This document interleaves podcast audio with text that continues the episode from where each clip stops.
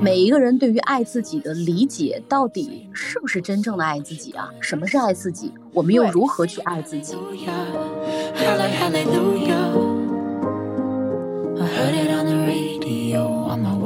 我以前总觉得那句“女孩子学会爱自己才是终身幸福的开始”这句话简直太矫情了。但是呢，当我达到三十岁的时候，我非常非常的认可这句话。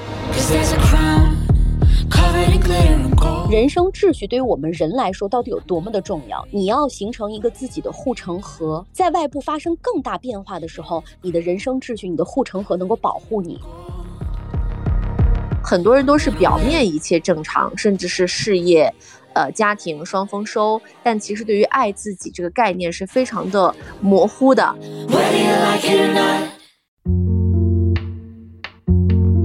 欢迎来到机长之家，这里是虚拟出租屋里的隔空对谈，这里是相隔千里的姐妹云聊天儿。我是爱静，坐标兰州；我是萌萌，我在北京。嗯，最近呢，因为事情比较多，我和萌萌呢也是各自在调整自己的一些生活状态，当然主要是我。嗯，前两天萌萌跟我说说。从现在开始，就机长之家给你的假已经休完了，请你从本周开始正式进入到一个做工的状态啊！所以我们在这里也是跟大家说一说，我们就是之后都会正常的呃如约的更新起来。这一期的话题呢，其实也是呃我们回归正常生活之后聊到的第一期，很想聊的一个话题。这一期内容呢，其实我们俩已经策划很久了，源自于呢我在前两个礼拜啊给爱静分享了一篇文章，当时呢有一件很。火爆的事情，全网大家都在关注，就是这个老模回归。什么叫老模？你说 说的稍微有点不太好听啊。哎，就是年龄比较大的，曾经非常炙手可热的模特们，把他们聚合在了一起。这一场秀让很多人都感慨万千，说天呐，他们的状态怎么还这么好？一群差不多年龄在五十岁以上的这些模特们，他们并不是单纯的那种年轻啊，或者说皮肤好等等，这些都太浮面了，而是从眼神里面迸发出的那种精彩的光。刚才萌萌所说到的这个，就是吕燕个人服装品牌十周年的一个大秀啊！什么老模呀，人家是邀请到国内初代超模们 同台聚首啊！那一刻是。梦回中国超模时代，然后所以大家就觉得说无限感动嘛。我们看这个推送里面啊，就这篇萌萌给我发的这个文章，其实当时我是早上收到的嘛，我还睡眼惺忪。结果我看完之后，你知道整个人就是激情澎湃。我觉得这个文章写的太好了。如果说大家听完我们这期节目也想看这篇文章，因为还有一些图啊什么的，我们也可以发在我们机长之家的。呃，听友群里，然后发给我们有爱的邻居们，大家可以互相的传阅啊。在这个里面呢，其实最开始大家关注到的是五十二岁的瞿颖，也是因为他跟胡兵的这个频繁在抖音上的一些互动，所以就比较有话题度。同时，大家还关注到有什么五十六岁的琪琪呀，四十九岁的马艳丽呀，还有四十加的童晨杰呀。哎，童晨杰不是在那个播客上面还挺火的嘛？就是有他的那个佟掌柜。我前段时间在冰岛的时候，还有听他在西班牙的那个旅行的那个随记啊，像一个自己的小日记一样那种感觉。然后还有像我们比较熟悉的春晓啊、李艾啊，还有那个 Linda 啊，就是都出现了。所以就像是那个小雪说的，说一场时装秀。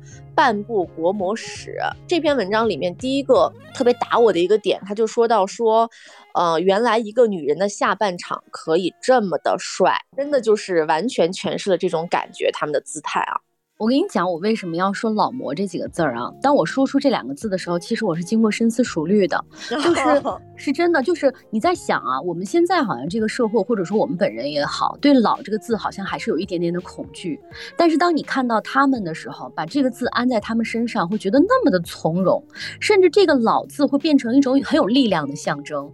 嗯，就是你时过境迁，那种千帆侧过，你的人生已经大过半的时候，你还可以如此。之棒，所以你这个老字儿在他们身上一点都不会变成畏惧，所以我觉得这个字如果送给将来的我们，也不要变变成一种畏惧，或者说我不喜欢这个词。No，每一个阶段都有每一个阶段的精彩。这篇文章它主要的主体结构呢，其实是分别的说了一下这些。初代的这个国模们，他们目前就是人到了中年，是真正意义上的下半场了。彼此的一个生活状态和人生阶段现在是什么样子的？真的看完之后令人无限的唏嘘，但是又非常的澎湃的这个感觉啊。嗯，像瞿颖的话呢，她现在还是属于一个未婚未育的状态，其实梳理了她的一些感情线，无疾而终的一些感情。但是现在呢，就是非常的健康，非常的自律，衣食无忧，活得又很很自在。也有一些人，比如说有自己很好的事业，像什么马艳丽，现在是在做自己的高定品牌呀；吕燕也是事业很成功，这家庭也特别的和谐呀。这篇文章呢，其实就是说了这些初代国模们现在在中年的时候，四十岁以后的一个状态。然后呢，这个作者也说，说我公开客观的写这些中中年女性的那个状态，是因为她们本身就非常的千姿百态，有这个未婚未育的。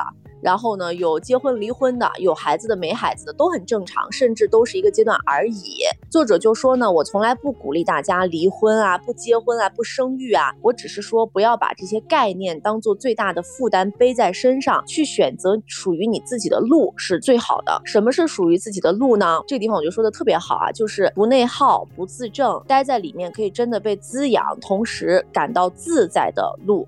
哎，我觉得这句话就能特别特别的引出我们今天的一个话题，就是如何去爱自己。他总结的就是说，请先把温柔留给自己，多余的再留给值得的人。哇，我觉得这个话真的就是我认为的啊，爱自己的一种真正的状态。这也是我们今天要跟大家聊的话题。其实每次一说到爱自己啊，仿佛感觉这个主题被被说烂了。就是 N 多年前被提到说，哎呀，你一定要爱自己，你不只是妈妈、妻子，你更是你自己。就这种话，我们真的已经看到免疫。每次说爱自己的时候，都觉得很麻。但是说实在的，很多人在爱自己的体现上又能做到多少呢？或者说，每一个人对于爱自己的理解，到底是不是真正的爱自己啊？所以今天我们也来一个这个虽然很俗套，但是我觉得依然很深刻的一个主题，就是什么是爱自己。我们又如何去爱自己？嗯嗯，就是爱自己到底是在爱什么呢？这个话题我觉得特别特别特别的值得讨论。我是觉得啊，就是一个女孩子只有真的爱自己以后，才能够获得幸福。这个是我切身的一个感受。很多人是不太知道，就是什么是爱自己的。当然，我们今天所说的也只代表我们当下的这个阶段总结出来的一些经验，然后供大家来参考吧。哎，我觉得这些维度太多了，就是我们比如说用一句话好像很难去呈现说怎么去爱自己，所以我今天是把它拆了很多个维度，就是我们把这个颗粒度呢放的再细一些，让大家更能有体会，觉得说哦，原来这个就是爱自己。那我先来说一下我的观点啊，我觉得就是大概分了两个层级，一个呢就是对于自己身体的爱惜。这个身体是我前两天看了一条新闻，让我觉得很痛心。有一个十六岁的小女孩，就是在完全不知道一些生理啊、生育方面的信息的时候，不断的把自己啊、妇科呀什么的都搞得很糟糕。警察看到就是带这个女孩去体检的时候，都很害怕、很心疼，说你怎么小小年纪完全不知道要爱自己呢？对我们自己的身体好和对于认知的理解和对于人生的理解，才是爱自己的第一步。你要爱自己的身体，对吧？我们身体当然也分也也分为很多个不同的方向，我们等会儿再跟大家说。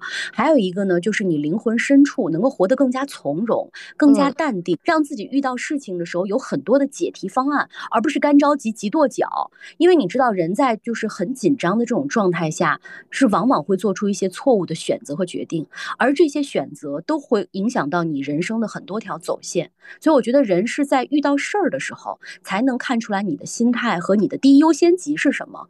就刚才我们说到了一句话嘛，叫做把温柔更多的留给自己，剩余的再给别人。那我们的人生当中的那个优先级可能永远是自己，但和自私又是有区别的。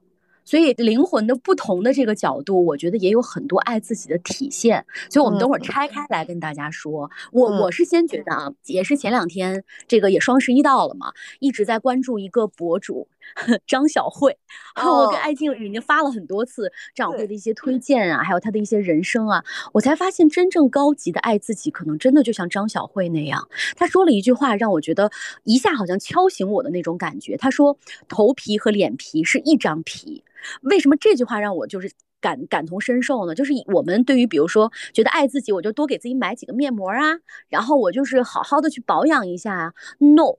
就是还有在我们身体的很多个部位、很多个关节是你可能没有关注到的，而那些都是你呀。你要全方位的去爱惜你的这一张皮、这一副骨架，可能才会真正的爱自己。这是我觉得对身体，嗯，身体的一个体现。当然，张小慧还有很多这种爱自己的一些、爱自己的一些分享，包括她的人生，哎，我觉得都非常非常的精彩。就是仿佛人生活到五十岁的时候，有她那样的状态和那样的人生感悟，好像挺透的，就是真的活得挺透的。因为她年轻的时候不是饱受那种什么，大家都说她是什么，呃，什么？我记得张小慧说自己啊，说很多媒体说她是叫银剑。哎，这个词要是放在一个女人的身上，你想想那是多大的一种诋毁啊！对，但她依然能够把这种诋毁变成自己的一种力量，然后去时尚。杂志里面写文章啊，包括他现在自己带货呀，你看他的那种从容和淡定，就觉得这种流言蜚语让外面说吧，我自己过好我自己才重要，我提高到我自己才重要，我关注到我自己的成长才更重要。你说到张巧慧啊，也是我想要就是针对于爱自己这个话题最开始想要聊到的内容，就是我们可能在二十几岁的时候啊，就是被各种消费主义的口号给裹挟的，呃，所谓的爱自己。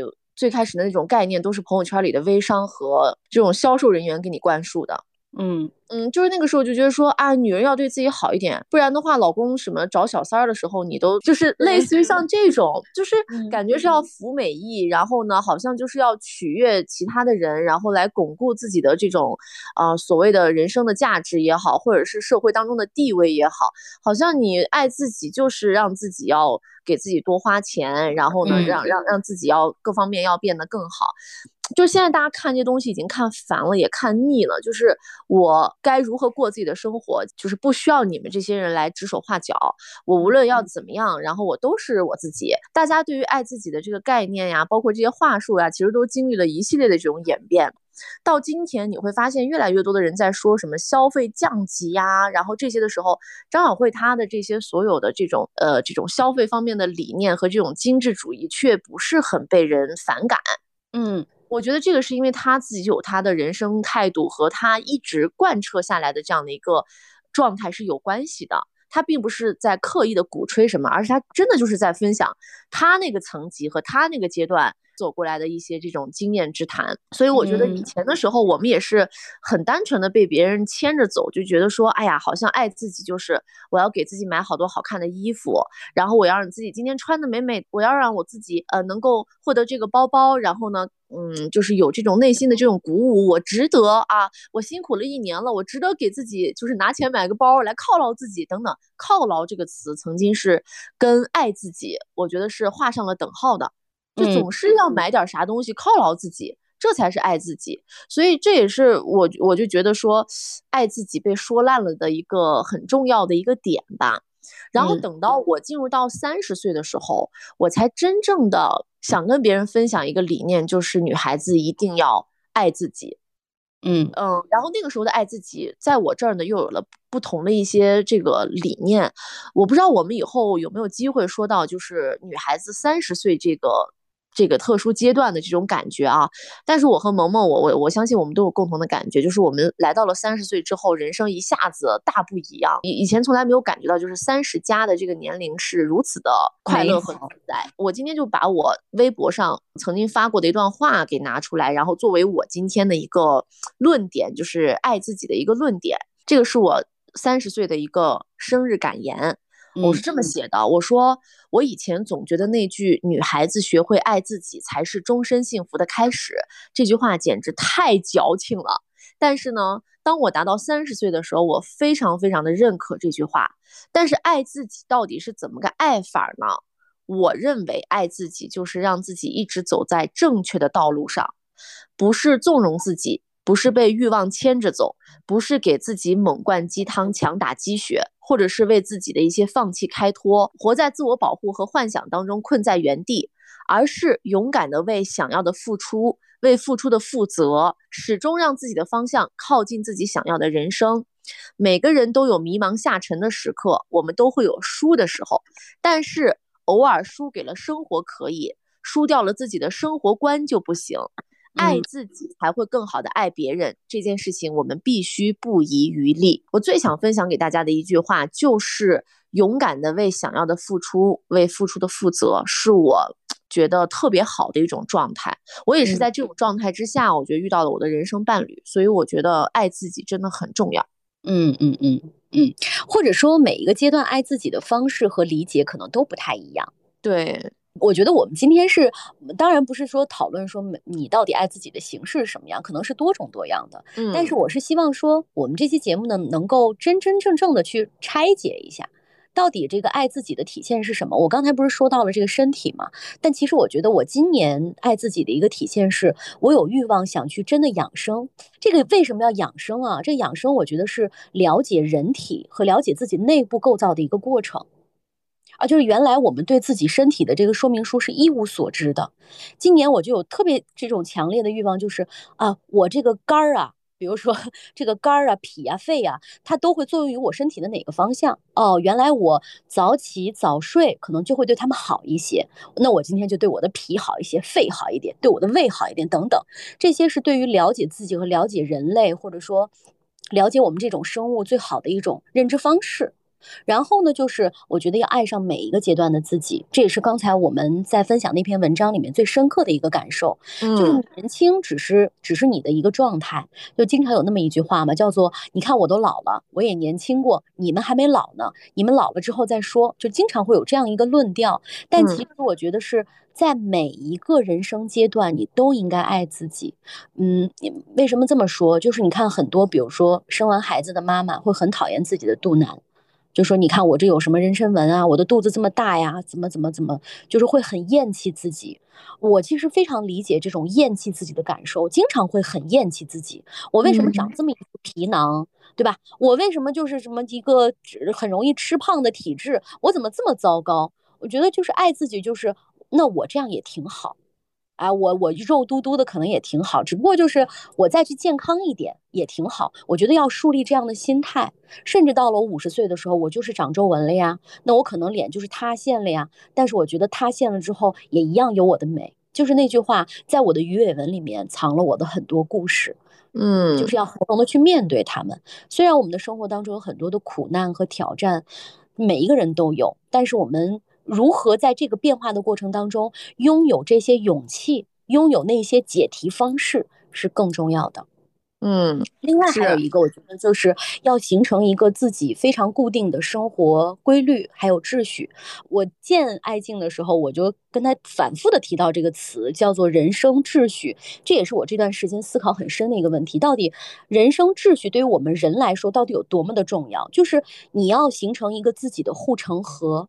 在外部发生更大变化的时候，你的人生秩序、你的护城河能够保护你。比如说像疫情线的时候，那可能我们的生活被彻底的打乱，但是我自己的生活没有被打乱，我依然是呃日出而起，日落而息，就是按照这样的生活规律在要求自己。所以，再大的困难到你这儿那都不是困难。外面有任何的风吹草动，我只过我自己的生活。我觉得这样的内心深处会让自己更加的稳定。嗯啊。对，还有就是，我觉得爱自己呢，就是要花更多的时间来关注自己。这个自己，除了除了我们说身体之外，就是你自己的情绪，你跟别人表达的这种方式，你要关注到我参与这件事情，我到底开不开心。比如说啊，很简单的一件事情，就是我们可能要去参加一些我们很讨厌的饭局，那我就要关注自己，这个饭局我可不可以不去？我去了，我会不会舒服？呃，我如果我不去，我会怎么样？好，那我把我自己放在第一个优先级。我就是不想去，我能不能不去？我觉得我们是应该，就是在现在这个阶段有这样的勇气。那我就是不去，我就是要照顾自己。我觉得是这样。嗯，是，哎，最近不是在小红书呀，还有在社交平台上，都会有一种夸别人美的一种呃方式和形容，说她有一种月经规律的美，就是你一看这个女孩，她是对面色红润，状态很好，嗯，不光是说精致，而是那种气血十足，呃，然。后呢，整个很。很舒展的这种状态，是大家现在特别追求的一种状态。还有一个夸奖是说，就是一张照片最有吸引力的状态是它是有生命力的。对你最大的夸奖，你最美的样子，不是说一个完全精致到各个角度无懈可击，而是别人透过一个屏幕都能够感受你的那个生命力的那种状态。我觉得这个跟大家当下去回归关注到自己身体状态的这个是完全吻合的。所以这也是一个我们很愿意看到的一种，嗯，怎么说呢？审美取向吧，它应该是这样子的。其实我们两个有的时候也会讨论嘛，就你就说减肥这个事情，就是对于爱自己，你减不减肥，这个好像也是很多人会说的。比如说有些人说了，我就是喜欢美食，我就是喜欢吃，对不对？所以我不追求那么好的身材，你就不要用减肥要用好的这个身材来榨着我。那有些人就觉得说，我就是变得美了，变得更加自信了，那就是一种爱自己的一种方式，让自己的循环会更好一点。那我觉得其实呃都可以，但是，嗯，刚才所说到的，我认为的爱自己就是让自己走在正确的道路上。这个正确的道路上，我觉得就是基于你的身体健康为前提的。嗯，如果说在不影响你的身体健康的情况之下，你更享受美食，而不是享受穿进去更加，嗯，怎么说呢，更好看的衣服啊，那那你可以在这个里面去选择一些侧重点。那如果说你的这种不太自律的，或者是不太健康的饮食理念，都已经导致你的身体会出现一些问题的时候，那我就觉得你不要再去自我蒙骗，说我这是在爱自己了。我在顺着自己的这个意思走了，就是我刚讲的，不是被欲望啊那些东西给牵制了，而是你真的知道自己应该要怎么去做了。嗯，就或者说我总结一下啊，刚才我觉得艾静说的这一大段呢，就是，嗯，当别人在评价你，或者说我们这个世界上可能会有那么几个统一的审美标准的时候，你爱自己的体现有可能不去迎合他们。嗯。嗯，就是我我我可能我就是喜欢胖胖的自己啊，或者说我就是喜欢呃一个什么样的自己，这个这个自己可能和外界的那种审美标准不一样，但我们很多人容易被外界的这种审美标准所所影响嘛。那我们现在爱自己的先就是我不受这些影响，你们爱说什么说什么，我活得自得其乐，哎，我觉得也很好哎。我这边的标准前提就是你至少在一个正确的认知上面。嗯嗯啊，哎，当然我我我同意你的观点啊，就是说我已经胖到不健康了，或者说我已经美到不健康，我已经整形整到一定就是让自己变得面目全非了，你还说这是爱自己，那可能也是不对的。他可能还是会有一条线，你这条线如果一旦越界了的话，那你就很难说是爱自己了。你疼成那样，然后你说我就是为了怎么怎么样，好像也没那个必要。我觉得从心理上来讲，就是嗯，有一条红线，或者说有一条护城河，然后适度的时候。要放开自己，放过自己。对，在这一点上面，我觉得，嗯，大家还是要不断的去拓宽自己的认知边界，嗯，不要只是活在某一种这个价值判断，或者是某一个自我的认知里面，活在误区里面。我觉得这个才是最重要的。有些人他不会爱自己，我觉得确实是因为可能收到的信息还不够多，不够全面，只是看到了一个局部。然后不懂得怎么去更好的爱自己，所以去打破自己的知识边界也好，认知盲区也好，我觉得都是我们在整个漫长的人生当中可以去探索的一件事情，也是一个每当就是我们想起来应该觉得说，哎呀很有劲儿的一件事情，这个也会让我们保持一个很好的状态。对你刚才说完了之后，我觉得还有这么一句话需要想跟大家分享。你上了年龄之后，你会发现步入到中年，其实那种自律啊不迷人，更迷人的是你对于这个世界的探索，你还有力量想去探索。刚才除了这个信息的探索之外，就是你对于这个世界的认知是一层一层、一年一年一年被被打破的，这个反而更珍贵。对，是的。所以我们看每个阶段追求的状态是。不一样的，我可能到了现在我这个三十加的状态，我就是追求你刚才所说的，我要用我的生活秩序和我的一些自律去给自己构建一个护城河。嗯我的身体、精力、精神、思想，我都需要保持一个不被那么轻易的就侵扰。不是说别人把我惹一下，我现在立马就要发疯的那 那种状态，也不是今天有个什么事儿，我就可以完全放弃我自己固有的作息，去破坏自己的身体节奏。我觉得现现在这个阶段可能是我们更追求的。那我们可能过了这个阶段之后，我们就会更加追求一种。还是要打破一些局限性，还是想要去追寻这个世界很多好玩的东西，还是不丧失勇气。我觉得那个确实是非常迷人的。嗯，我们刚才拆解了身体啊，我觉得更重要的是，其实大家很关注我们的内在，就是关注灵魂这件事儿。那我觉得爱自己呢，就是让自己的灵魂变得更有趣、更好玩儿。嗯，就是人生的幽默感，你理解我的意思吗？不是说那种讲个笑话啊，或者逗个乐儿啊，是人生幽默感是一种态度。你遇到任何事情的时候，你都可以一笑置之，哎，觉得这事儿挺逗的。就别人在抨击你的时候，你没发现很多真的那种特别厉害的人，他一定不会说：“哎呀，我好难过呀，我好悲哀呀。”不，他觉得：“哟，哎，这评论挺逗的啊。”前两天我是经过了这个同仁堂的时候，我突然看到旁边的一个小行题字叫“启功写”。启功是谁呢？叫爱新觉罗启功，他是一个非常著名的书法家。大家知道姓爱新觉罗这个姓啊，在上个世纪的时候会受到很多很多的冲击。这个老爷子有意思的在哪儿？那会儿不是写那个大字报？嘛，然后他就看外面那大字报批评他的，就是写他说什么什么什么资产阶级家呀，或者什么什么余毒啊。他说，嗯，这个字儿写的一点都不好看。于是乎呢，他就在家里头每天练书法，就是批斗自己，然后把自己的字儿呢悄悄的放在这个这个墙上。然后很多人路过的时候说，哎，你看这个字儿写的不错啊，什么还大声的念出来。他说，我听到这些的时候，我觉得特别开心，仿佛你知道吗？批评的那个人不是他自己，他觉得不好开。开心啊！哎，我就觉得这就是人生当中的幽默感，这就是大智慧啊。嗯，我现在有一个观点啊，叫做遇到事情的时候，你脑海当中需要给自己提供几套解题方案，好事和坏事都把它当做一道题来解，你就不会有任何的这种情绪。以前遇到事情的时候，可能就先发火、先生气、先自恼。我我觉得现在我希望爱自己的方式是把这些情绪先去掉。我更我更重要的是，哎，我的哪一套解题方案更适合把这件事情解决了，就 OK 了。我不让自己的情绪有那么大的起伏。因为情绪的起伏会让你的身体遭受到更大的侵害。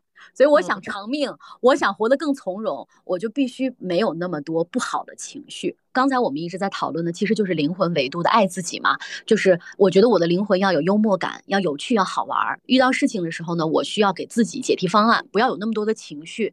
第三，我觉得就是要主动的来迎接那些压力和痛苦，因为你长到后来，你会发现，你压力和痛苦就会随着你的一生都存在。你不要想去去逃避他们，那就主动的去迎接他们吧。好，我今天痛苦。来了，那我就让自己痛苦一会儿。但是我知道明天又是崭新的一天，我明天可能痛苦就不在了。我一直有这样的心态，我觉得也是爱自己的体现。另外就是我觉得要发现自己的闪光点。每一个人可能都在羡慕别人，但是你也有被别人羡慕的点。我想打断一下啊，比如说刚才你说到的，就是去主动迎向那些压力和痛苦。换一种说法的话，应该是不拒绝、不排斥去面对这件事情。嗯，因为前段时间你知道我也在网上看嘛，就是像余华老师啊，他就会说，他说要远远离那些让你总是呃吃苦受难的这种 论调和这种事情，也不要去感恩苦难，也不要去感恩生活当中给你的这些就是很大的这种压力，然后要自己学会从这个里面给逃出来。就是让自己不要总是做那个，就是麻痹自己说我要一直什么吃苦，我要呃勤奋或者怎么这这样子。我们说的不是说我要去主动主动的拥抱苦难，拥抱什么压力，拥抱痛苦，而是我觉得更恰当的说法应该是，当他来了的时候，咱们就不要过于害怕，而是就把它当成我生活当中现在要过的一关。我要想方设法怎么样去过这关就好了。从内心而言，我们认为它是一个正常的事情，它并不是说突然之间来了之后，我的人生就就此完蛋了啊！我觉得这样的话可能会让大家更好的去嗯理解我们的观点。哎，对，这是我觉得这是一个更深刻的话题了，就是如何你看待人生当中的痛苦这件事情，就是它一定会在，你看你用什么样的态度去面对它，或者说用什么样的态度去遗忘它。那我接下来继续往下说哈，我觉得爱自己呢，就是发现自己的闪光点。这个，我我觉得这是分阶段的，因为比如说你这个阶段状态特别不好的时候，你可能就看不到自己的闪光点。但是你需要身边有好朋友提醒你，哎，你还是有闪光点在的。爱静那会儿在北京的时候，我们酒过三巡，大概开始说自己的真心话的时候，我就说我最近根本发现不到自己的闪光点。但是你身边就有好朋友在提醒你，提醒完了你之后，你觉得啊。我我还行哎，我真的还还可以。然后第二天你会觉得哇，非常的美好，不是陷入在自己的那个小圈子里面不可自拔。对，是的，而且这个前提就是你的朋友首先是不会骗你的，就是你没有这件事情，他就是硬吹、尬吹，这个也是不合适的，而是而是他真的不断的能强化你身上本来的这些优势啊、优点呀，然后再去帮你分析呀，我觉得这个是朋友很重要的一点吧。你看，包括就是像我这段时间，因为我办婚礼结婚嘛，真的是我人生当中的好友。都悉数到场了，除了因为特殊原因没有赶回来的这个杨萌萌之外啊，真的就差你，我都不敢说话，真的就差你。我跟你讲，真就差你，还有另外一个朋友，然后剩下的话，我从小到大的好朋友啊，真的这一次就拉通了，你知道吗？就是大家因为有我这个人的连接点，大家都相互认识，因为都从我的嘴里面听到过彼此的名字。这次就趁着我结婚呢，天南海北的就聚在了一块儿，大家就可以说到每个阶段。共同经历的一些事情，就一点都没有说插不上话呀，或者说不上话呀，都都很好。然后我就发现，呃，就是朋友真的是特别特别了解你的那个人，哪怕他们吐槽我，大家都特有共鸣。比如说谁吐槽我的一个点，然后所有所有人都说 天呐，这是亲闺蜜啊，就是总是能一把就戳到她那个最最直击要害的那个那个那个点上面啊。我是觉得说朋友一定是非常的了解你，并且是愿意给你。呃，指出你的好，也能够告诉你你有哪些地方是不太好的，这这些点，这个是非常非常重要的。我一直觉得我很幸运，就是我有很多很多很好的朋友。在我觉得我们这种人是经常会觉得，哎，反正时常会觉得自己不太行的，所以身边是老有一些朋友是一直觉得你行，然后他们在不断的告诉你说，我觉得你行，并且我告诉你你为什么行的时候。你慢慢慢慢也会觉得说，我好像真的也能行，所以我是一直被朋友鼓励着过来的。我的朋友没有打压我的朋友，也没有那种尬吹我的朋友，所以我是觉得我能够在朋友身上得到很多的滋养。这个东西就是刚才萌萌说的，你要发现自己的闪光点，这个有的时候可能是朋友帮你发现的。所以你说有好朋友算不算是也是爱自己的一种体现？我觉得不是说有朋友是。呃，爱自己的表现，而是给自己选择好的朋友是爱自己的表现，珍视自己的圈子，对于自己的这个朋友的选择非常的谨慎。和非常的果断，也是一个爱自己的表现。如果这个朋友他总是消耗你的，他动不动就是来跟你吐槽很多不好的事情啊，或者是说经常会用一些这种 PUA 的方式跟你对话呀，然后去贬低你啊，让你觉得很不舒服的话，无论你们有多少年的感情，我觉得你远离他，这就是爱自己。啊，这个说的太好了，对对对对，因为很多人是，其实我真的想说一句，很多女孩子，尤其是女孩子，真的是被女孩子给带坏，受到那种不好的关系、垃圾关系的荼毒，不亚于在一个坏的两性关系当中受到的伤害，真的是这样的，因为它是潜移默化，而且是长期浸染在你的身边的，他如果经常会对你说一些。我们说坏话就是不好的话，不正向的话，它对你的影响也是很大的。而且女孩子其实都是很在乎友情，很在乎闺蜜啊这种感觉的。如果你被你的闺蜜背叛，或者是她做了很多伤害你的事情，其实真的对于这个人生来说是伤害很大的。所以你从一开始选择自己的朋友的时候，也是要跟选择男朋友一样，是要有准则的。如果人品不好，如果这个人就确实是一个不值得做朋友的人，那就麻烦你不要进入我的圈子，你因为你会伤害到我。嗯，就是好朋友就是让你用来吸氧的。对，嗯，让你在这个。不清楚或者是很迷茫的时候，帮你来拨清迷雾、指清方向的。所以我觉得好朋友就是滋养。这个滋养呢，除了是对自己，也是对彼此。哎，我经常说的一句话，我就说我好感恩啊！我身边有好多好多好朋友，每一个阶段好像都有那么一两个闺蜜能够鼓励你，一直不断的往前走。但是我也经常收到一句话，就是那也说明你很好啊。我觉得就是一个正向的反馈，是不是？这句话简直就是我前两天每天都在说，然后我的朋友们说，那是因为你。你做人做得好，都是因为你，对他们也会这样子说，我就觉得我内心真的充满了感恩。然后我还跟萌萌在说嘛，我说我就觉得我的人生接下来有嗯家人、爱人、朋友，就是有这么多，就已经是我觉得比一般人啊，我是朋友比较多的那种类型了。经过了年年岁岁的考验的真心朋友们都这么多。我接下来的人生去关心他们，然后和他们交流，和他们玩儿，以及就是，呃，和他们相互照顾，都照顾不过来，或者是我爱他们都爱不过来，我为什么还要去在乎一些跟我真的扯不上什么八竿子关系，从来没有为我做什么的那些人？就是我不用太在乎这些人了。或者说，就是不用去在乎那些贬低你的，你曾经就觉得很在意的那些人对你的评价，那些人他要啊对他不重要啊，真的不重要。当然，我觉得我们，我我我们可能的人生就是在年轻的时候会很在乎这些，就是他为什么说我呀？然后他怎么能那么说我呢？与其有这个时间，我觉得放在现在这个阶段，我根本就不听这些话，我就去更好爱护爱我的人，这不是更好吗？对吧？这就是一个正向的反馈。所以我们其实想劝那些年轻的小姑娘们啊，如果你真的是旁边有那么好多个经常说你坏话的人，你只需要远离他们就可以了。真的不要去在乎他们说的那些话，那些都不重要，真的不重要。如果如果这个人没有办法给你正向的反馈，你就去遇到那些能够给你正向反馈的人，然后再给他们更正向的反馈，这样你的人生相互有来有往的。其实你也是在，呃，怎么说呢？珍惜自己的经历，珍惜自己的情感，这就是最好的爱自己的表现，及时止损。嗯，好，我们继续往下说啊。我觉得爱自己呢，就是要放过自己，要宽容，但是不要纵容，就是和你刚才那句话又套在一起了。不要让欲望牵着自己走，不要纵容自己。这个纵容自己有很多很多的体现，你就是要时刻的把自己从悬崖上拉回来。嗯，然后再往前走，无论是感情也好，或者说你对自己的表现也好啊，一旦发现自己偏离轨道的时候，我觉得要及时的，嗯，不管是你的朋友还是你自己，要及时把自己拉回来。但是在某些事情上，真的是要放过自己。嗯，就是这件事情值不值得你投入这么大的精力和这么大的情绪去去关注它？如果不重要的话，那你就放过自己吧。还有哈，就是如果爱别人的时间，你也能够长期的专注研究别人。那你经常喜欢一个男孩，或者说喜欢一个谁，那我觉得把这些时间放在你自己身上，你一样能得到同样的成长和同样的爱。就如果你原生家庭真的可能没有那么的好，你身边也许没有那么多的好朋友，那就让自己来爱自己吧。这个也很重要。嗯，开始学着爱自己也是一个很好的课题，很值得投入的课题，因为它会给你的人生带来巨大的一个回报。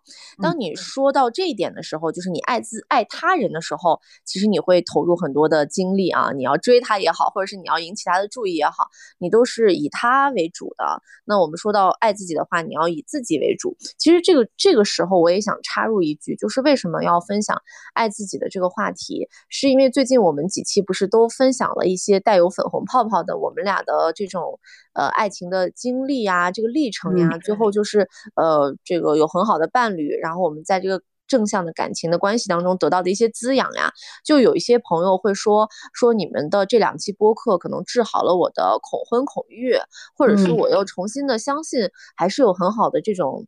两性的互动啊，感情啊，这样的一种状态，我特别想告诉大家，就是这个秘诀就在于你要先爱自己。嗯，这个爱自己不是很多人觉得说我就是爱自己就是特别的高傲。嗯，你就是要来追我。你如果不追我，你如果不付出，那不好意思，我跟你就是没有任何的关系。呃，我要把自己要打扮到什么程度，或者是呃，我要让自己达到一个什么样的状态，然后我才能够去收获更好的爱情。我我觉得不是这样子的，就是所谓的这个爱自己，就是真的接受自己的好与不好，不是那种高傲的说爱自己就是老娘就是天下最好。嗯，你就是配不上，你是什么东西？你你就是，比如说，就有些人会觉得在相亲市场上，觉得说这些人都是什么玩意儿啊？嗯，然后你要来追我，或者说你要跟我在一起，就是是这样子的爱自己。我觉得不是不是这样的，就是把自己拔高到一个其实也没有达到的那种高度，或者是把自己拽到一个好像你就对别人要求很多，然后才能跟你在一起的那种状态。我觉得。不是这样子的，嗯啊，反而就是爱自己，是你特别清楚自己是一个什么样的人。对，就是你爱自己，首先要对自己有了解嘛，了解自己，对吧？你要提升认知，是不仅仅是要认识自己，你 周围的市场、周围的世界，你也要很清楚自己在一个什么样的位置，你才能谈自己爱自己，对吧？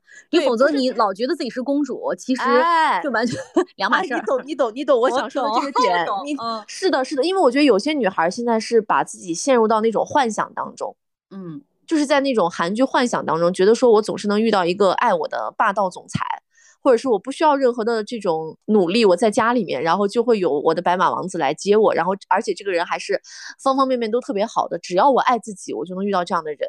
不是的，不是，真真不是这样，真不是这样的。所以就是，我觉得这个所谓的爱自己是要对自己特别特别的清楚，就是你要知道你的这个短板在哪里，所以你才会分析出来你适合什么样的人。嗯，对，是。当然，为什么我们说一定要鼓励大家多谈恋爱，就是因为你多谈恋爱的话，会对这个认知更加的明确，嗯，更加的有肯定的答案。那么在这样的这个情况之下，你会放弃一些不切实际的幻想，然后让自己更加的明白，我在比如说我在选择我的伴侣也好，或者什么也好，主次关系是什么，哪些是适合我的，哎，对，哪些是真的会对我来说是有所注意的，而不是消耗我的，或者是我确实对我来说那个是不必要的，或者是得不到的，我觉得其实都可以去给自己做一个全面的分析。那同时就是当你。知道了自己的情况，并且接纳自己的时候，你会变得自信一些。这个自信又不是自负，嗯，又不是自负。这个自信是在于，如果我接收到了你对我的好，我也不会觉得说这件事情我就要啊，好像诚惶诚恐，我配不配呀？我的这个配得感是够的。那同时，我可以自信的再给予别人。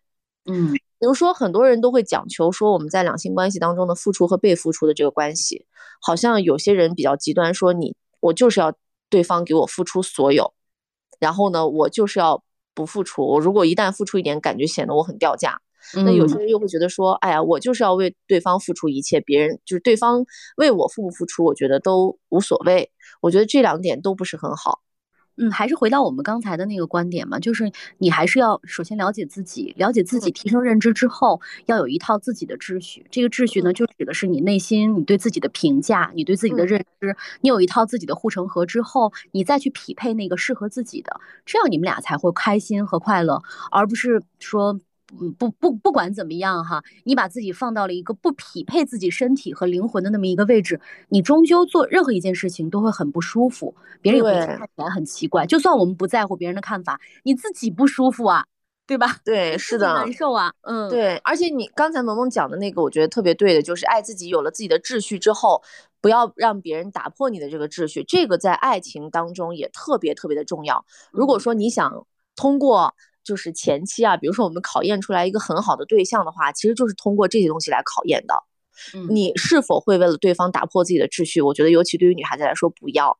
嗯，对。如果说他是一个就是愿意每天晚上喝酒，喝完酒之后给你打电话的人，你会觉得说很甜蜜哇，他每天给我打电话，然后我们每天都可以聊到很晚。可是你因此熬夜了呀。嗯，不要这样的关系。如果你要是跟我想要交流感情，那就麻烦请在清醒的时候，或者是不要影响我睡觉的时候来做这件事情，而不是要让我为了你，我们每天晚上在晚上去煲这个电话粥，这是不合适的。比如说我们在正常的生活当中，我今天就是要自己去做一件什么样的事情，或者是我今天就是要，呃，有我的这个工作，那我就不会为了说对方的这个时间去放弃这件事情。对，就是你是的第一优先级。对，我是自己的第一优先级。就像刚才萌萌说的，这并不是一种自私，而是我要先确保我自己，然后我才可能会跟你有更多的这种我们共同的这个时间。那其实有一些所谓的我们说的这种普世意义上的这种渣男也好，或者什么也好，就你会发现他会不断的控制你的很多东西，然后让你丧失了自己的一个呃秩序。然后呢，丧失了自己的很多的标准，然后活在被他评判的那个标准当中，我觉得就很不好。而且我们再从人性的角度来说的话，这种男女之间本来它有一些差异的，就是你为什么我们说呃很多人就是恋爱脑呀或者怎么样？因为当你表现出来那种就是凡事都要以对方为主的那个状态的时候，其实也会让对方丧失一点这种怎么说呢？追逐也好，或者是反正就是人性，人性本贱嘛。就是你对我太过于关注我，我就会觉得说，哎呀，好像得来的很失去了你自己。哎，对对对，你没有你自己啊。对他喜欢的是一个个体，而不是说依附在他身上的某一根藤蔓。对，是的，是的。所以我觉得我就再插一句，我自己的恋爱观就是，男人不是用来爱的，是用来懂的啊，是用来懂的，是用来懂的。哦，对对对，你 懂得他，你懂得他比爱他更重要。可能懂就是爱吧。你用他更喜欢的，也不是用他更喜欢吧，就是用更适合你们俩的这个方式去相处，比你一门心思说“我今天要爱你，我今天要爱你的话，我就是为你做一顿饭”。那你前提也得是看看这个男生会不会觉得你给他做这顿饭是感人的，就是不要活在自我感动的那个那个里面。这个两性关系啊，当然我们未来可能还会有很多期再提及到，因为这是一个特别大的命题。哎，我们俩可以给大家呃怎么说呢？分享一些我们的经验吧，就过滤一些不太好的人。嗯嗯，对，就是呃，他不仅仅是爱自己的体现，或者说你两性关系处理的一些能力和你经营感情的一些理念，我觉得这个很庞杂。但是。最后想说一句话，就是你要珍惜你仅存的这一生和你自己的时间，这个也很嗯嗯，对，是的，是的，是的，这个其实也跟两性关系有关嘛，不要让自己在一段感情当中过度的被消耗，同时还不愿意走出来。嗯，OK，今天我们的节目呢，就是爱自己这个主题，在我们的听友群里面收集了很多我们的邻居们的一些看法。我每次看到的时候，我都特别的被触动。所以，我们接下来最后这点时间来跟大家分享一下，好吗？看看大家觉得爱自己的体现是什么啊？我们这位呢叫做吉的朋友，他说：“我觉得爱自己呢，就是活得坦荡和自由。”然后我就问他，我说：“坦荡和自由到底是什么？”他说：“我觉得坦荡是无论你面对什么样的事情，好事儿也好，坏事儿也好，你都能够从容。那自由呢，就是我希望我的人生和爱自己是不被束缚的。”这个 Yuki 他说，爱自己的一个体现就是给自己多花点时间，真的会变漂亮。就从洗头来说的话，洗头膏、发膜加上精油，加上自然晾干，再用这个拉板儿。呃，他说头发就真的会顺滑，有的时候偷懒的话呢，是只用洗发水的，然后这个吹风机吹一下就睡了，第二天头发就会乱糟糟。他说这只是一个例子，我觉得爱自己就是一定要舍得给自己花时间。同时呢，他还说，他说爱自己就要学会拒绝。我经常会因为在上班时间帮同事解决问题，而自己加班做自己的工作，的这点也很重要啊，就学会拒绝。呃，就像刚才说的，给自己铸建这个。护城河嘛，他说还有就是爱自己，要接纳自己的不完美，不在意别人的眼光，做发光的自己。我觉得这一点特别的重要，又特别难做到。你看说的多好，说的特别好。每一点都是爱自己。还有这位金子啊，在我们的群里，他说：“他说我觉得不喝奶茶是对健康负责，也是爱自己的体现。但是呢，喝了奶茶又会收获短暂的快乐，似乎也是爱即兴的自己，还挺难取舍的。但我觉得这个事儿就是，你看你这个阶段你要的是什么？我觉得到了我们三十加的年龄，就是该爱惜自己身体的时候了。所以我们几乎是不怎么喝奶茶的。当然偶尔喝一下无所谓啊。但如果你把奶茶当水喝，我劝大家 no 不要。”哎，是的，是的，我觉得就是我现在爱自己的方式是，呃，会让自己喝奶茶，但是喝奶茶的时候，我会非常享受这一刻，我不会在喝奶茶的时候在内耗说，哎，你怎么在喝奶茶呀？这个东西明明就对身体不好，而是我喝的时候，我就会特别特别的享受它，但是我又会控制这个频次，不让自己经常喝奶茶，这个就是我觉得达到了一个平衡，我觉得我我自己很爱自己，有照顾到自己的情绪，有照顾到自己的身体。嗯嗯，都特别好啊！你看，还有这个叫闭言，这个同学他说，哎，人家这叫闭言还是叫此言呀？我不认识那个字儿，我们两个文盲是吧？就是一个草字头下面一个闭，反正就这位同学啊，他说我刚练完琴，满头大汗，开着阳台的门，吹着风，然后看着机长之家群里面大家的表述，我喝了一杯热的可可，心里满是愉悦，我享受当下，我觉得就是爱自己。真好啊！哦哦，觉得每次说完都觉得心里暖暖的。是的，然后这个 Sandy 他说，爱自己就是我果断离职，放弃内耗自己的工作，从新开始就是全新的心和从新开始是内心的心啊。我觉得关于这个果断辞职离职这件事情啊，这个也是要大家去做一个。呃，比较综合的一个评估，现在会有一种论调，觉得说，哎呀，好像辞了职就很酷，或者是呃，我这个离了婚，然后就是很洒脱，等等等等。我觉得还是要在这个不断的分析之后，知道哪种方式或者是哪种状态是最适合自己的，才是最重要的，而不是被某一些词条给束缚。对，然后觉得说好像我辞了职了，然后去什么浪迹天涯，就是特别的酷。那我觉得。既可以朝九晚五，又可以浪迹天涯，更酷呢。清晰的认识到一个问题：你做任何一个选择的时候，它都会有好的一面和不好的一面。是的。选择，不管你是留下还是离职，你可能都会痛苦，都会喜悦，但是就看你怎么去面对和你把哪一面放大。啊，对，是的，遵循内心的想法吧，我觉得啊。好，我们继续啊。还有这个不知呢，就是说，我觉得爱自己就是不再过度关注别人的情绪，更关注自己的情绪，照顾好自己的内心状态。这点也是，就是说起来容易，做起来难，我们需要一 直去修炼的一个课题吧。嗯嗯。还有这个呃，翟静啊，他说，呃，其实有很多人不懂得如何爱自己。嗯，我特别的认可。他说这与。原生家庭有着非常重要的关联，很多人在原生家庭里这方面的教育是非常缺失的，也没有太多关于爱自己的引导，所以更多人都习惯性的讨好，或者是习惯性的冷漠，很多人都是表面一切正常，甚至是事业。呃，家庭双丰收，但其实对于爱自己这个概念是非常的模糊的。他说，也买了自己想买的东西，也做了自己想做的小事，但还是会控制不住的内耗、纠结、难耐，怀疑自己做错了，突然觉得空洞和虚无。哇，我觉得简直说的太好了。甚至就是我看到他这段话的时候，因为我当时其实也在翻大家在群里就是非常热烈的在回应我们的这个话题的发起啊。我就觉得这不是在说我吗？就是我觉得说我们每个人好像都有这样的情绪和时刻，是的，就是我们好像每个人都会看到。就是虽然我和萌萌我们的原生家庭也是相对来说比较正常的一个原生家庭，但是由于我们就是就可能那一代人的这个教育理念啊各方面还是会有一些这种缺失啊，那导致我们还是会多多少少的在呃那一代的这个成长环境之下会有一些这种自卑呀。啊，或者是不太懂得如何爱自己呀，所以我觉得可能每个人看到他这段话的时候，都会把自己带入进去，觉得说，哎，这不是在说我吗？我们也经常的会觉得，其实自己的生活已经挺好的了，呃，真的已经比很多人来说是蛮好的了。但是为什么还是会有止不住的这种觉得自己不太好呢？这种状态啊，就所以这个我觉得很典型，说的很好。对，他还说了，就他没说完哦，他没说完，他说，因为爱自己，首先要有自己。但很多人其实连自己都没找到。哎呀，怎么说的这么好呀？是的，是的，就是我觉得刚才我我所说的就是你要遇到一个很好的对象之前，你先要有一个完整的自己。嗯，你要真的很，你要，我觉得我们终其一生好像都在寻找自己。对对对对对对对。然后他说，大多数人都是只是随着看似对的人生节奏，忙不迭的向前走。当意识到这一切的时候，想要改变，但因为原生家庭和多年的影响，还有根深蒂固的思考模式，也很艰难。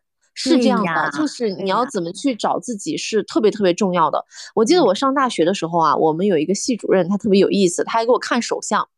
嗯，他说，他说你这个人啊，他说你这个人一定就是要安顿好自己的内心，你这辈子就会比较的幸福和快乐。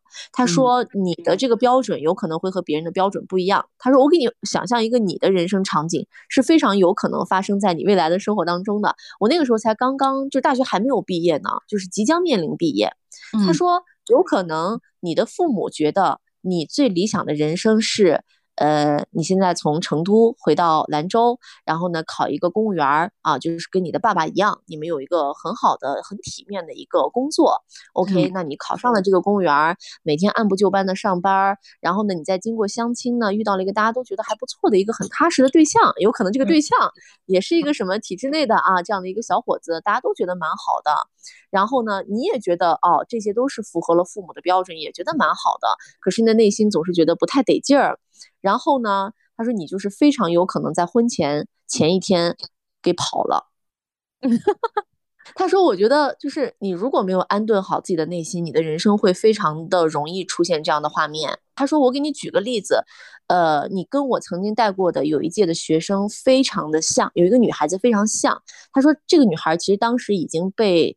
就是确定可以留校了，他可以在大学里面当老师，然后有一个非常好的稳定的一个工作，但他自己呢是不愿意过这样的人生的，所以他大概在这个工作环境里面待了一段时间之后，他就还是毅然决然的继续去上学，然后呢继续去上语言学校也好，他说当时就是他寄宿在一个国内的一个大学，然后再考。去往美国，他说这个女孩就跟他讲说，这个过程真的非常非常的艰辛，也非常非常辛苦，就是每天看书或者是在这学习，学习到眼睛都流血了。但是他天呐，对，但是他依然觉得说这件事情他就必须要去做，就是在这样非常痛苦的这个过程当中，最后他说他现在就在美国，他就是去往了他自己特别想去的那个地方和学府，然后并且非常的开心的告诉我们这个系主任说，我特别感谢自己做到了这一切，我特别感谢自己，就是，嗯。就是度过了那个大家都不能理解的阶段，就大家就觉得说你是不是疯了呀？这么好的工作，这么好的这个环境，而且你为什么就要给自己选择一个那么苦的一个一个一个道路，最终达到了自己想要的地方？他说这就是我追求的，因为我只有达到了这一步，我才会真的开心，而不是说我在国内做一个很体面的工作，然后我的父母开心我就开心，我是会不开心的。所以我们当时这个系主任就说你要了解你自己哦。有些人他是觉得他让父母开心了，或者他得到得到了普世意义上的一个一些成功的标准，或者是什么样，他是能够安抚得住自己的内心的，他也可以很好的度过这一生。但你不是，嗯，你没有办法活在别人的标准之下，而你自己的标准没有达到，你会很痛苦。所以他说，你一定要安顿好自己的内心，你这辈子就会开心快乐。哪怕你的这个内心的想法是别人不能理解的，但你吃了很多苦，你依然很开心。嗯，真的，这不断的在回归到我们刚才那个论点啊，就是你还是要先去了解你自己，然后你这一生都在寻找你自己，然后你在这个过程当中，无论经过什么样的艰辛，你都觉得那个就是我，就是我想要，嗯，你在这个过程当中会获得巨大的成就感。对，是的，刚才说的这一点，我是非常非常理解而且感同身受的。对，因为你就干了这么一件事儿。就是遵从自己的内心去做一件让别人都匪夷所思的事情，大家都觉得啊你是干了个啥？但是真正的那种快乐和来自于内心的那种呼唤，我觉得只有自己懂。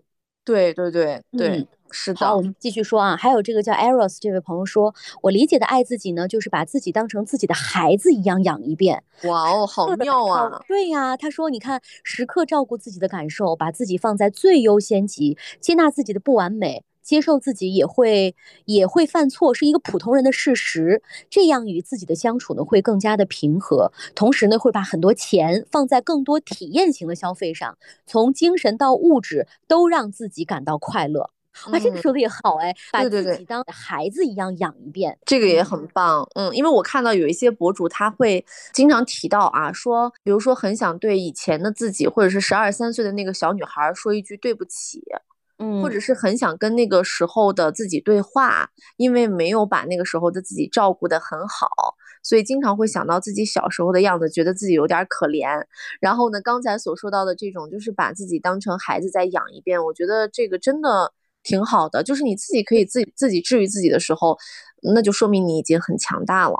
对，说明你长大了。嗯，还有一个朋友啊，我们的老听友了，法棍必须加点蒜。他说，爱自己要知道自己的内心真正的需求是什么，自己到底想要什么，看到自己的欲望，想要的不一定符合大众的评判标准。这是我们刚刚举的那个例子嘛？啊，嗯，他说，那这个时候是要一意孤行，还是随波逐流呢？无论什么选择，只要是自己发自内心的开心，就是正确的选择，很重要哦。说的很好，对。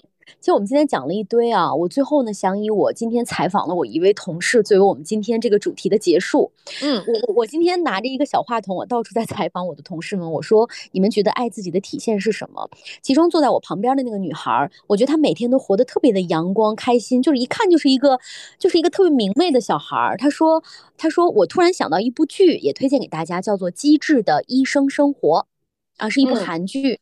他说，当时有一个场景让他印象很深刻啊，就是男女主在互问说：“你最近为自己做了什么事儿？”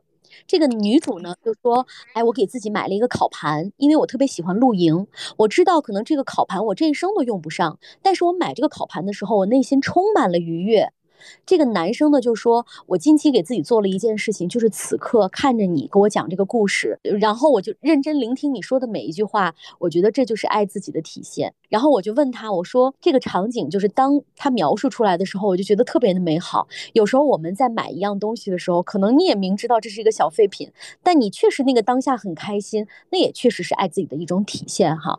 我当时呢就问我这个同事，我说那你觉得爱自己的体现是什么？他说：“我给你描述一个场景。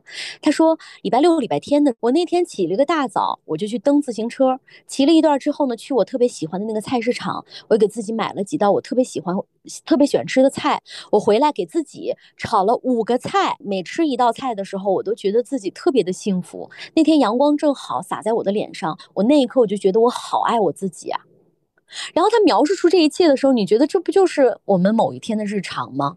而我们经常忽略那些的日常，但你真真正正关注到自己的时候，你会觉得那个当下的每一秒每一刻，你都特别的幸福，你都是爱自己的。我觉得那才是关注自己的一个真正体现。所以我觉得他说的那句话让我能特别。就是特别亲身，让我的每一个细胞都感觉到，那就是爱自己，就是在那你的每一分每一秒的那个当下。嗯，是的，嗯嗯，如果说让一个不是很爱自己的人迅速变成一个特别爱自己的人，这件事情是不可能的。但是我觉得，通过我们今天这期节目，包括我们听到的这么多的答案，如果说能够让大家从当下开始身体力行的每天多爱自己一点，还是能够做得到的。所以我觉得，希望这一期节目能够让大家呃找到一个爱自己的。方式，然后作为爱自己的开始，然后我最后还是想把那句话来送给大家，就是呃，好俗的一句话，我真的以前觉得这句话非常的鸡汤且不想听。女孩子爱自己才是终身幸福的开始，我自己是绝对是这个理念的一个践行者啊！我我当我发现我自己开始。对自己有了全盘的分析，然后有了独立的一些这种经济的能力，呃，当我发现我可以不靠任何的人，然后依旧可以保持我现在生活的原状的时候，我觉得我才有了能力。爱别人，我才有了能力判别什么是好的爱人，然后我才真正的对自己的人生有了掌控感。所以我觉得，如果大家能够体会到这一点，一定知道我在说什么。如果说你现在还没有达到这一点的话，那就希望你行动起来。当你有了这一天的时候，你就会发现，也许你会更快。当然，就是女孩子最近可能因为我们聊的这个话题，大家都是在说到这个爱情婚恋吧啊，我觉得真的就是到了这种状态的时候，你可能才会。遇到自己的小王小张吧，在哪 Q 上？对你也可以当不遇到你的小王小张的时候，依然觉得说，哦，我确实我的人生不适合遇到小王小张，或者是不适合进入到一个两性关系，都都很好，都很好。就是要还要格外的关注自己，你要关注每一天。我觉得不要让每天浑浑沌沌的过去，不要把自己活成一滩肉，要把自己活成一个有精气神儿的，要有秩序的。要热爱每一天的这么一个人，即使不是，我觉得我们要往这个方向在努力。那我们今天节目就这些吧，感谢大家。现在还有自己的听友群，欢迎大家进入到我们群里面，我们可以每一期的来聊一聊我们的这些话题，也欢迎大家来发表自己的观点哈。同时，也希望大家听完我们这期节目之后，在评论区里面和我们一起来讨论什么是爱自己。好的，那我们今天节目就是这样喽，拜拜，拜拜。gotta exhale it all. I gotta exhale it all. I'm breathing in the cool, cool air. Wishing you were right, right here. Gotta exhale it all. I gotta exhale it all. Backbones, radios, and pretty